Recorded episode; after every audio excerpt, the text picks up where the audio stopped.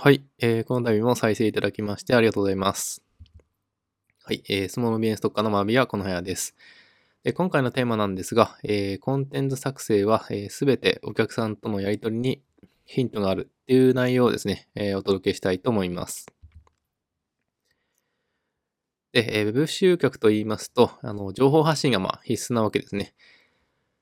でこの情報発信っていうのはメルマガでしたり、SNS の投稿でしたり、あとはブログ記事、えそれから、え YouTube の動画、それ以外でもまあセミナーだったり、まあランディングページ、無料派、まあ、こういったところでですね、え各コンテンツで、えある程度情報がないとですね、いけないわけですね。じゃあ、えー、これですね、一方で、え何を発信しようっていう方もいるかもしれません。もしそうであれば、えヒントになるのはお客さんとのやりとり。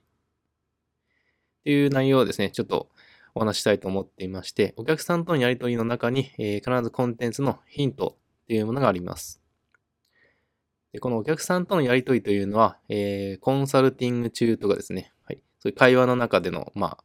質問だったり、え、疑問に思っている悩みだったり、まあそういうものがコンテンツになるかなという感じです。はい。まあ同じくミーティングもそうですね、お客さんとのミーティングも、なんかちょっとしたところで相談されると思うんで、それがヒントになったりするかなと思います。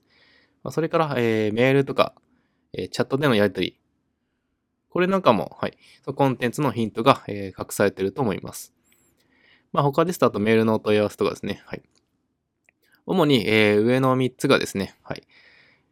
現場での、えー、やり取りの中で情報が、情報のなんかこう、ヒントがあるかなっていう感じです。はい。